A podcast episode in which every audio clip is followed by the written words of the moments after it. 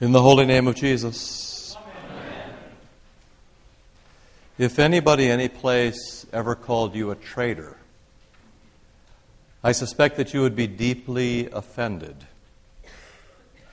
We usually think of betrayal as some fantastic act of treachery.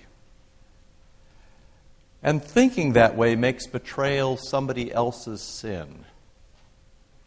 We're not like that, we say.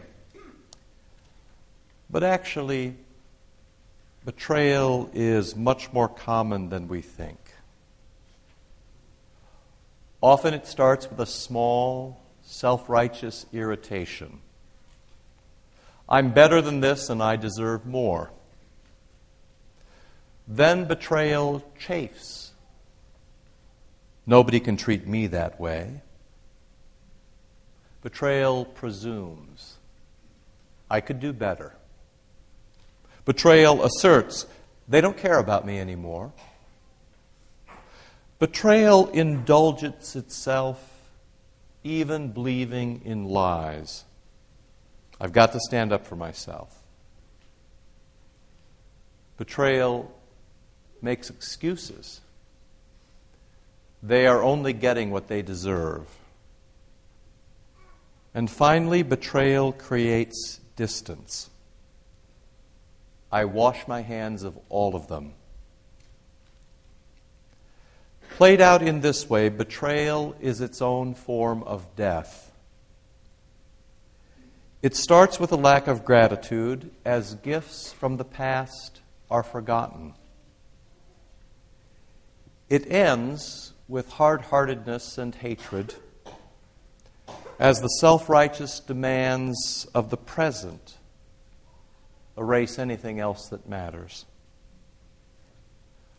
When betrayal lives, love dies.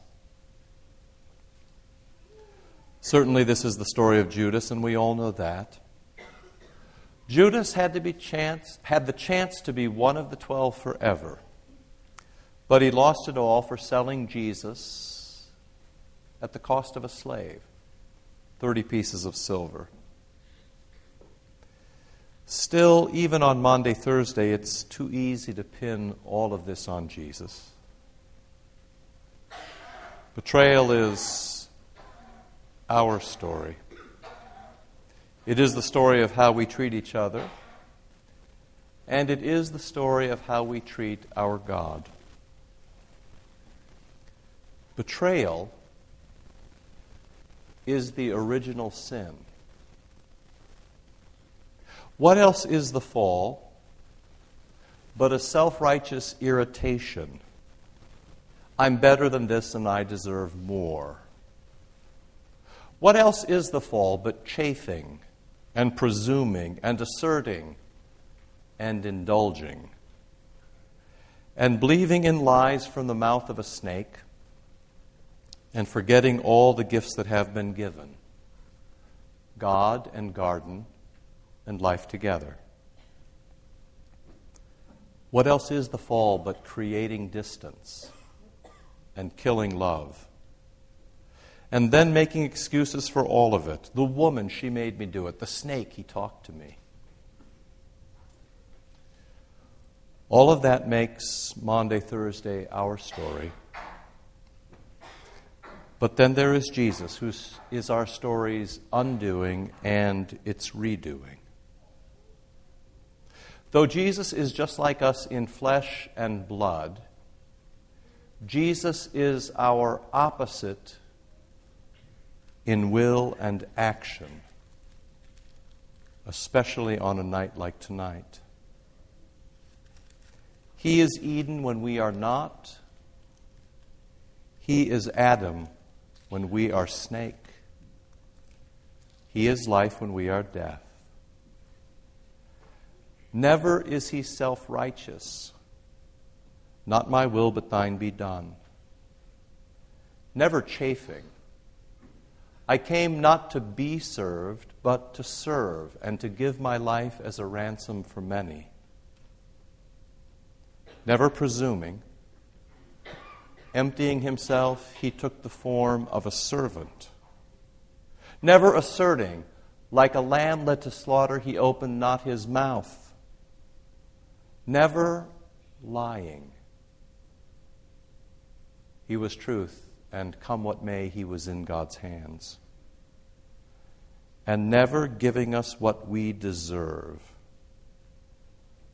God is love, and there is no wrath in his nature. Jesus ends this Lenten quarantine, these 40 days, as the victim of our fantastic act of treachery, as the victim of our fall. But here is the gospel. Though he knows that you have betrayed him, He's come back again tonight to do for you what he has been doing for others all Lent long, to do for you what he did for Nicodemus and the woman at the well and the blind man at the pool of Siloam and for dead Lazarus. He is here again tonight to close the gap between him and you. There is no way that you can get closer to Jesus than in the Eucharist he gives tonight. There, by putting his own body and his own blood into you, there is no distance between him and you. He puts it there for your healing and for your life together with him and with each other. And when you leave this altar tonight, there is nothing so joyful as his Eucharistia. A rejoicing in the gift he gives, body and blood that propels you from his altar out into his world for the good of his church. It's not about you, it is never about you. If it is about you, it is a sure path to betrayal. The Eucharist is the great anti betrayal. It is love in the midst of treachery. It is presence in the face of threat. It is life in the face of certain death. The Eucharist is its own kind of life. The Eucharist is the only life. The Eucharist, my friends, is all there is. There is nothing else. The Eucharist is Christ. It is Eden here and now until someday your death moves you to Eden then and there. The Eucharist, thank God, is a fresh start for every one of us here tonight. It is forgiveness without conditions or cost, where we are mystically bound to Jesus and His Father and His Spirit, where we, we are mysteriously united with the people around us here and all around the world in His church where we are spiritually filled by His presence and physically healed toward our resurrection in body and blood with His body and blood. And it happens nowhere else. Here lies our life and our salvation. A friend of mine, Fred Niedner, says, we know that we have overcome the treachery of this night when we begin naming our boys Judas again.